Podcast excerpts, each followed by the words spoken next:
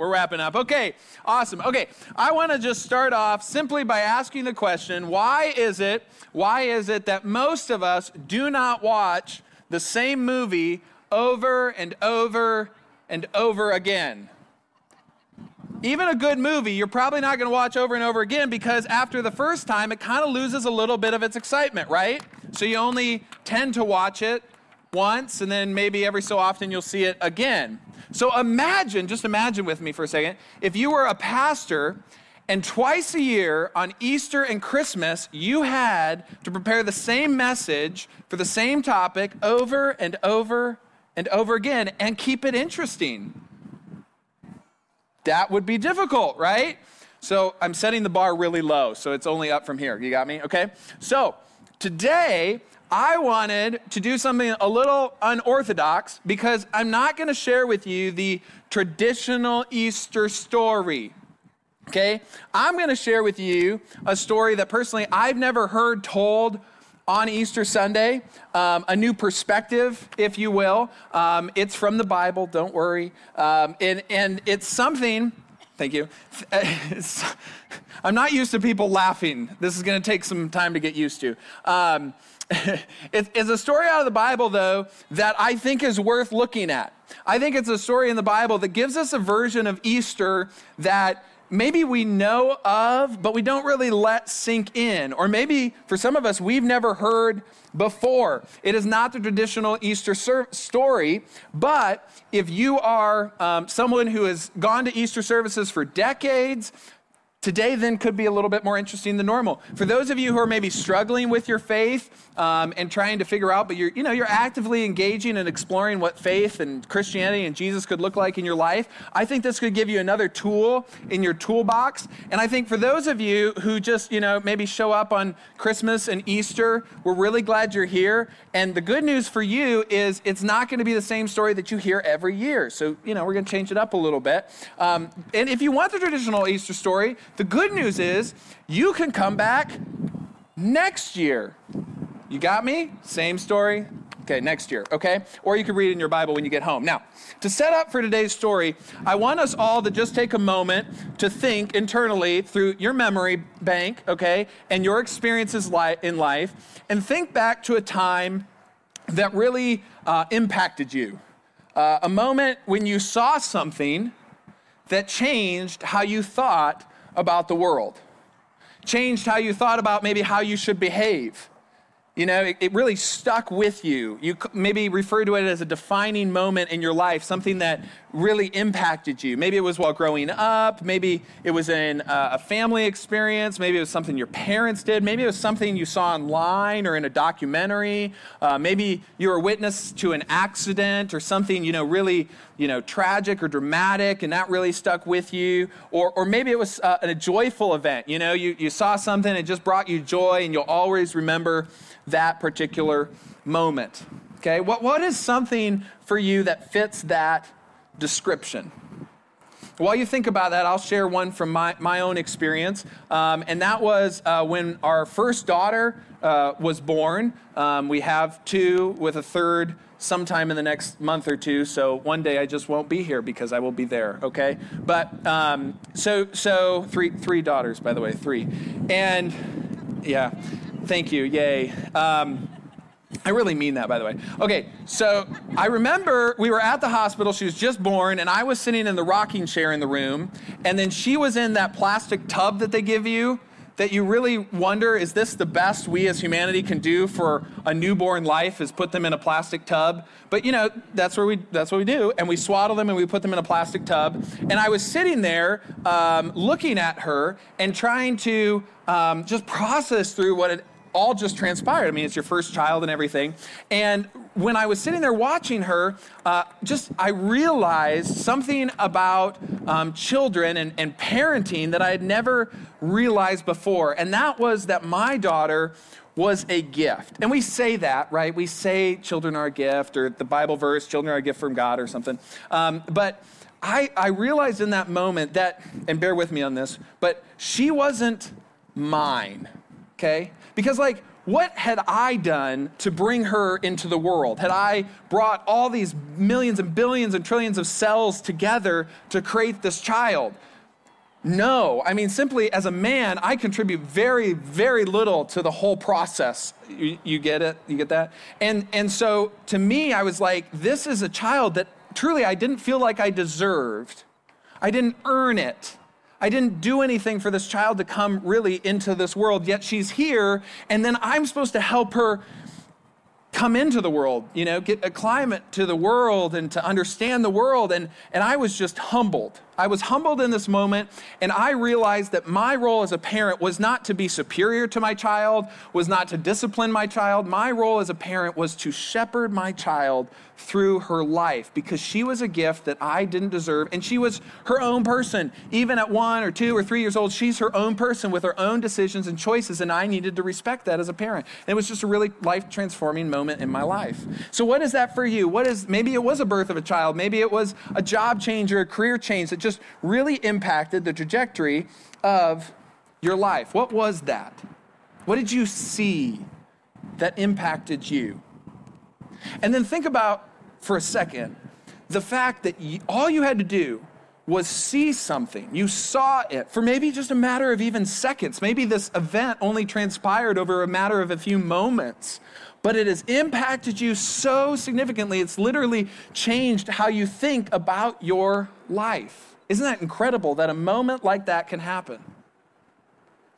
2,000 years ago, I want to tell you about a story of two men who saw something and it changed the trajectory of their life. It was a story that happened at the very beginning of the church and by church, I mean the, like the big church, okay? Well, at the time, it really wasn't that big. It was a, maybe a few hundred thousand people at the time.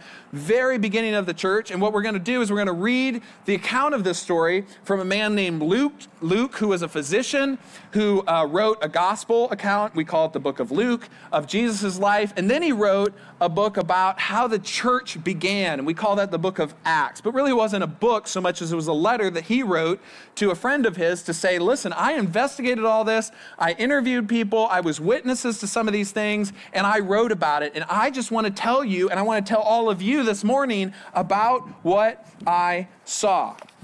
So, right at the beginning of Acts, a few weeks after Jesus' crucifixion, these two men, one named Peter, one named John, go into the Jewish temple at the time. And you may know Peter, he was the one who denied Jesus three times. Okay, he said, and Jesus got arrested. He's like, no, I don't know that guy, I don't know that guy. And then John, uh, both of them were one of Jesus' closest followers. John, who then writes the book of John, okay, uh, the gospel account of the book of John. And, anyways, they walk into the temple in Jerusalem. And, and if you've never seen a picture of the temple in Jerusalem, it is incredible. It is, it is a feat of modern engineering at the time. It was uh, awe-inspiring, truly. Um, and uh, you can see if you're watching online, I think we have a picture for you. But you Google it; it it's pretty incredible. He wa- they walk into the temple, and as they're walking in, they notice a lame man on the side of the road at a gate. And this lame man had been there really his entire life. He was lame from birth, and so the only way to really make a living as a lame person in those days, and in many third world countries even today, uh, you have to beg. That's just the only way to do it. That's the only way to survive. And so he was there begging. And then Peter and John, in the name of Jesus, healed the man. He got up and he started walking around. And this stunned people for so many different reasons. One, because they did it in the name of a man who was just crucified a few weeks earlier, because some of them were there for Jesus' crucifixion. And they're like, didn't you say his name and then this happened? And how did this happen? And what, what just happened in this moment? And everybody knew this man. I mean, it was like his name, you know, I don't know, Bob, let's say, call him Bob. You know, everybody knew Bob. And so now they're seeing Bob walk around and they're really thrown off by this whole situation. Like, how, how did this ha- come about? And people start yelling and murmuring. And so crowd starts to gather, okay? And then this is where it gets really interesting.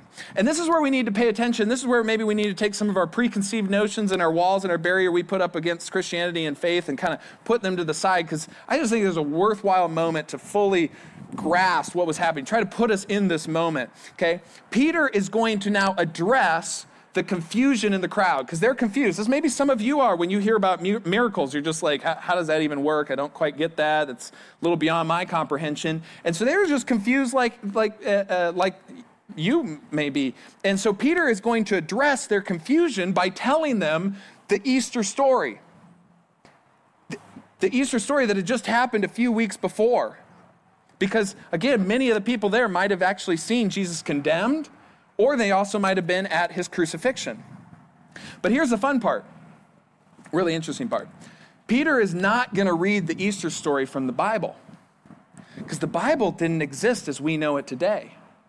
Peter's not going to have an Easter service. Peter's not going to have Easter lilies. Peter's not going to have iced coffee, those delicious. Peter's not going to even have a Sunday Easter service. None of that stuff had even started yet. That was not a thing that was happening yet. None of that was there. So, how in the world are you going to tell someone the Easter story if there's no Bible, if there's no Sunday service? How are you going to go about telling that story? Here's where I think it gets really interesting.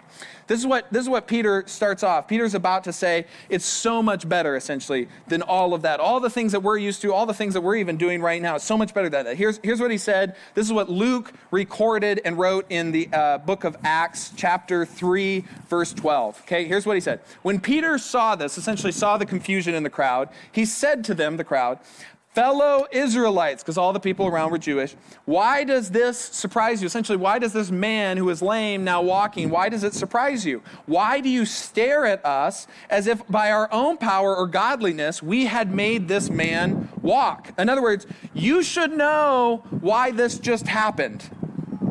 To which none of them knew why this just happened. He just got blank stares, like, I hope you're going to explain what just happened because we don't know what just happened.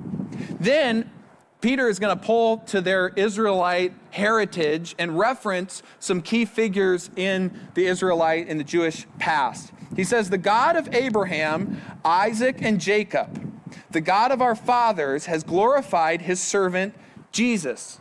Audience is like, okay, how has he glorified Jesus? Where is this going, Peter? You, now Peter's accusing the crowd of something. He said, You handed him over to be killed, and you disowned him before Pilate, though he had decided, he, Pilate, had decided to let Jesus go.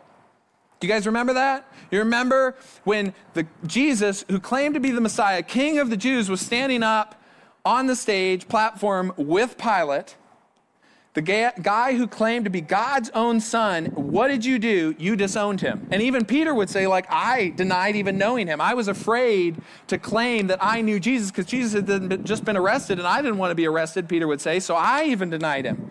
He said, You disown the holy and righteous one, Jesus. Ask that a murderer be released to you. Remember that? Some of you were there. You said, Give us Barabbas, give us Barabbas, and execute Jesus. And so Pilate, who didn't want to get a whole um, riot going, he wanted to give in to the crowd, said, Okay, we're going to crucify Jesus. Peter says, You killed the author of life. You all went with the crowd. Because it's easier to just go with the crowd, isn't it? And most of us, even today, let's be honest, we just kind of go with the crowd. Like if we're skeptical about faith, part of the reason we're skeptical is because we know other people who are skeptical and have told us reasons that we should be skeptical. One of the ways I became an agnostic a few years ago was because I saw a documentary and it just brought up so many questions into my mind and my heart that I questioned the whole situation of faith and Christianity. And so I decided maybe I just need to walk away, not walk away entirely from God, but I just needed to walk away from Christianity altogether. So we went with the crowd. Or for some of you, you actually base your faith, and this is not necessarily bad, though I would encourage you to make it your own, but some of us question our faith, or excuse me, some of us build our faith on the principle that other people around us are faithful. And so then we just say to ourselves, okay, well, if they're faithful, then I'm going to be faithful too. But it's not our personal faith. We haven't made it personal, we haven't owned it for who we are. We don't want to upset the crowd, we just want to fit in. And that's essentially what got Jesus crucified. Is the crowd said, "We want to kill the author of life." And so, therefore, they did. Because sometimes it's just easier to kill those things that make us think, that make us uncomfortable. It's easier just to get rid of them so we don't have to question and think through our own personal decisions. But then Peter says, and this is Easter. This is the Easter moment right here for Peter. He said, You killed the author of life, but God raised him from the dead. But God raised him from the dead. And how did Peter know that God raised him from the dead? Not because a pastor told him so, not because he read it in the Bible, not because he went to Sunday school growing up. He knew it because, as he then says, we are witnesses of this. Rephrasing, we saw it happen. We saw him arrested. We saw him tried. We saw him condemned. We saw him crucified. We saw him buried. Roman soldiers were placed around the tomb. We saw all of that. We thought it was over, done with. We went into hiding because the man we had put our faith and trust in, he just died. It's over. And so we thought we're going to walk away from this whole situation. We're going to hide until it's safe to come out. Until what happened? Until we saw the risen Jesus. Until we saw the man alive, nail pierced hands and all. In fact, he had risen from the grave and we had breakfast with him on the beach up in Galilee. This is not something we read in a book, it's something we saw. And we are disciples and we're not in hiding anymore. Why? Because we're not afraid of death. Because we saw a risen Jesus. We're not telling people what we believe, we're telling people what we saw. And we're not afraid anymore because, and listen to this, I hope this makes sense to you, but if you see someone die, and rise again three days later, and they say, I will raise you too from the grave after you die, you kind of got to believe they know what's happening because that just doesn't happen all too much. And if they're not afraid of death and you don't have to be afraid of death, it changes your whole perspective on life. If you can experience a life without the fear of death, it changes your perspective on life. Not because of what you believe, but because of what Peter saw. I mean, what more do you need to be afraid of if death is not the end? Is fear really need to have a grip on our life if death is not the end? Peter goes on. By faith in the name of Jesus, this man who you see, um, see and know was made strong. It is Jesus' name and the faith that comes through him that has completely healed him, as all of you can see. As if to say, I get that a miracle is hard to believe. It is easy to write off miracles, it is easier to go with the crowd. But we saw Jesus raised, raised from the dead on the third day. So, can you imagine if we saw that, how that may have changed our lives? Can you imagine, just as you have seen things happen in your life and it has changed your perspective on life, imagine then how that changed our lives and what we would then go and do after that? I mean, what would you go and do if you saw your friend die and rise again? Would you tell people about it? Probably. Because what you see matters. What you see changes you. That's why parents, we, we try to watch what our kids watch because we know it changes them. What they see will change them. And when, we are witnesses to things, it changes us. Unfortunately, and you know this, it is too easy to see all the negative things, all the scary things, all the anxiety ridden, fear based things in life. A lot of people, loud people, people who have voices into social media and into our politics and our lives, so often use fear. Why? Because fear drives us. But if you don't have fear, it changes the paradigm. If you're not afraid that someone's going to take something from you or your life from you, it changes your entire paradigm. What if we took our cues not from the people who are trying to scare us, or not from the things that bring us anxiety, or not from the things um, that we feel shamed or guilty about or afraid of. What if we took our cues from a man who died and rose again and said, I want to redeem you, I want to change you, I want to transform you, I want you to know the love of God? Does that sound so awful and intimidating to walk away from and be afraid of? Or is that something worth trusting in. And I get it. It's easier to see with our eyes to see Christians being hypocritical or pastors or church leaders being hypocritical and then just take those experiences and blanket all of Christianity with that. But Peter says that's not what this is. See, Peter and James and John and the disciples and Mary and Martha, they didn't have faith because of what Christians did or didn't do. They had faith because what they saw Jesus did. It leaves us with an opportunity to put our faith and trust not in the things that ultimately, eventually, are either so short term or bring us, you know, to a place where we ultimately just feel empty. Because, you know, I mean, some things bring us temporary joy and happiness, but at the end of the day, it just kind of leaves us empty. You know, you get a, one boat, you got to get a bigger boat. You get one car, you got to get a better car. You know, it's always more, okay? Or do you put your faith in something so incredible and so transformative. Peter stood in front of the crowd. Peter, who denied knowing Jesus, he stood in front of that same crowd and he wasn't afraid. He wasn't skeptical because Jesus had risen from the dead. And he wanted to tell everybody about that. And here's the thing, and you can fact check me on this. Go Google it when you get home. Go to town researching it, okay? Send me an email. Let's set up coffee. Let's talk about this. You can do the research because I've done the research, and it's part of the reason I came back to faith and Christianity. Um, but historians, historians, agnostic historians, atheist historians, nope, nothing historians, Christian historians, they all agree that at this point in history, something incredible, Easter morning or about that time, something incredible had to happen. Because this wasn't the first person that died on a Roman cross. This wasn't even the first person to claim that they were the Messiah in history. But this had to be someone who did something so incredible that then all of their followers went out and went crazy. In fact, almost all of Jesus' initial disciples, tradition has it, died because of their faith in not faith in Jesus, but in faith in what they saw and who Jesus was. From this point in history, Christianity exploded. I kid you not, Christianity exploded, went from a few hundred people to thousands and thousands of people.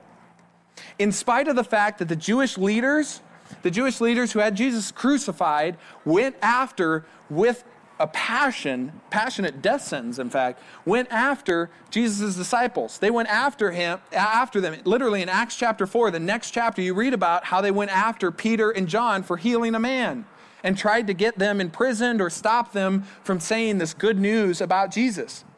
Christianity gets so big that uh, uh just a few decades later, barely even a few decades later, Rome, the empire of Rome, which, which occupied the nation of Israel, of Judah at that time, the nation of Rome began persecuting Christians because Christianity got so um, large, it had grown so quickly that the only way they knew how to deal with them is to persecute them, to wipe them out, to get rid of them. And they put them on poles and stakes and dressed them up as animals and, you know, uh, chased them and slaughtered them. It was absolutely horrifying. But the Christians kept coming. Why? Because the Christians didn't fear death. Again, not because of what was written in the Bible. Bible didn't even exist yet. It was because Peter saw something. Maybe even they had seen the resurrected Jesus and it changed their entire life. Roman Empire emperors because they were supposed to be gods, began to go after the Christians. In fact, um, 20 years after uh, Jesus' resurrection, a man named Tacitus, a Roman, sent- Roman senator and historian, documented who, what Jesus had become to the Roman Empire. So, in about 60 to 80 AD, not that far after Jesus' resurrection, this man documented what had happened in his, um, uh, essentially, it's called the Annals, but it's a history of the Roman Empire and many things. Here's what he said. I read, this is a quote from his own writing, okay? A Roman historian. He didn't like Christianity, by the way. You can probably glean that when I read this. He said, Christus, Christ, from whom the name Christianity had its origin, suffered the extreme penalty under the reign of Tiberius, crucified at the hands of one of our procurators, Pontius Pilatus. And most and a most mischievous superstition. What was the superstition? That Jesus was the Messiah. Jesus was the Lord. He was the King. He was God in a body come to earth to save, redeem, and show the love of God to the world. And so they crucified him and checked for the moment this Christianity. But it again broke out, not only in Judea, get this, not only in Judea, the first source of evil, but even in Rome, where all things hideous and shameful from every part of the world find their center and become popular. Christianity had spread all the way to Rome, so much so that a Roman senator was aware that it existed. I just want to square this away so you understand. Not even a generation of Christianity had passed, a generation had passed, and a Jewish teacher from Judea becomes popular in the pagan capital of the world, the most powerful empire at the world at the time. Christianity had taken a foothold. Within 250 years, Christianity becomes the primary world uh, religion of the Roman Empire. And it wasn't just because Jesus died on a cross. A lot of people have done that. Wasn't just because he had claimed he was a Messiah. Again, a lot of people had claimed they were a Messiah at the part. It was the fact that he rose from the dead and people saw it and they were witnesses to it and they went out and they told the world and they were not afraid of anything. Because if death didn't have a hold on Jesus, then it didn't have a hold on them. And it doesn't have a hold on you. They saw a man perform miracles. They saw a man teach incredible lessons beyond his years and wisdom. They saw him claim he was God's own son. He died, they thought it was over, and he came back. Hundreds of thousands of people did not give in to fear. They trusted Jesus, and Jesus' message went worldwide. Christianity today is still the largest religion in the world. Nothing in human history has touched the impact of Christianity. The real Christianity, the Jesus rose from the dead, not Christian hypocrisy Christianity. Jesus rose from the dead. Love of the world. God so loved the world that he sent his only son, not to condemn the world, but to save the world. We don't, at least I don't, put my faith in magic. I don't even put my faith in Jesus because the Bible says so. I put my faith in it because Peter saw it happen. James and Mary and Martha, they saw it happen and it changed the world and it can change our lives.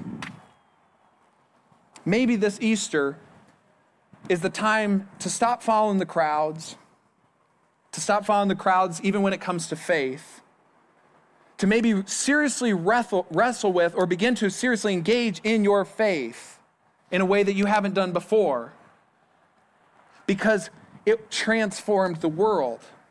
And I can just tell you from my own personal experience being agnostic and coming back to faith is it changes your life too.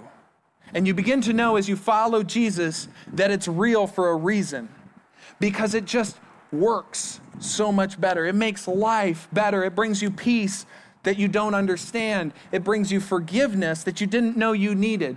But you had those shame and guilty parts of your heart and your life and your past that you didn't know what to do with, and you couldn't just forgive yourself, and you tried to forget it, but you can't really forget it. I mean, how do you forget the worst, some of the worst things you've ever done? But you found forgiveness and redemption and new life in a God that loves you. I think that's what Peter was trying to get across that day. And I think that is the message of Easter. And I hope it's something that you will either trust in or wrestle with. Let's bow our heads and pray together. Heavenly Father, Lord, thank you for Peter's, John's, and all the disciples' trust in what they saw.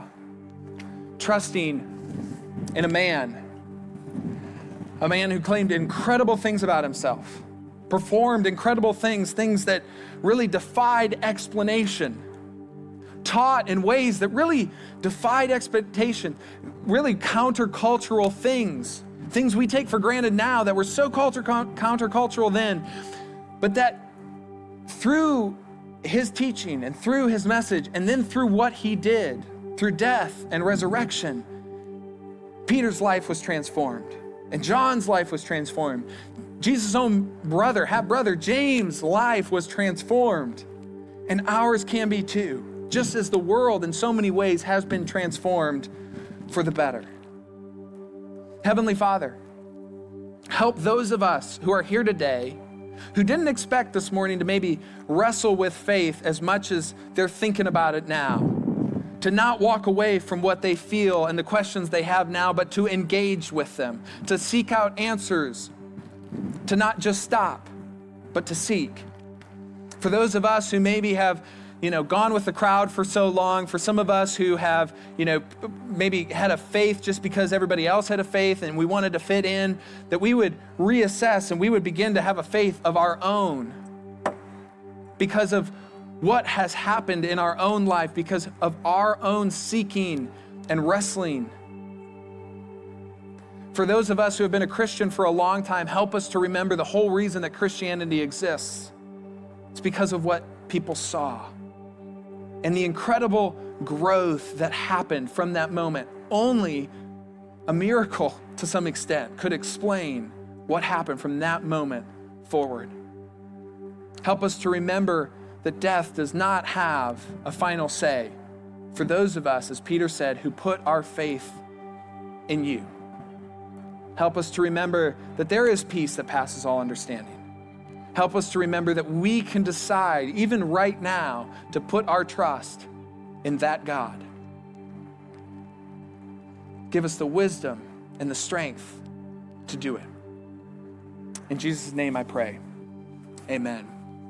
Hey, listen, if, if maybe today you've, you've come to the place, this is the message you needed to hear, and, and, and you've come to the place where, you know what, from this day on, you're going to really uh, begin to either wrestle with faith or you're going to begin to follow Jesus. Um, if you're watching online, we're going to put a little link in the box and you can click that, and, and we'd love to help you with that journey. It's not something you're meant to do alone, it's something you're meant to do in community. That's a whole reason that Jesus started the church.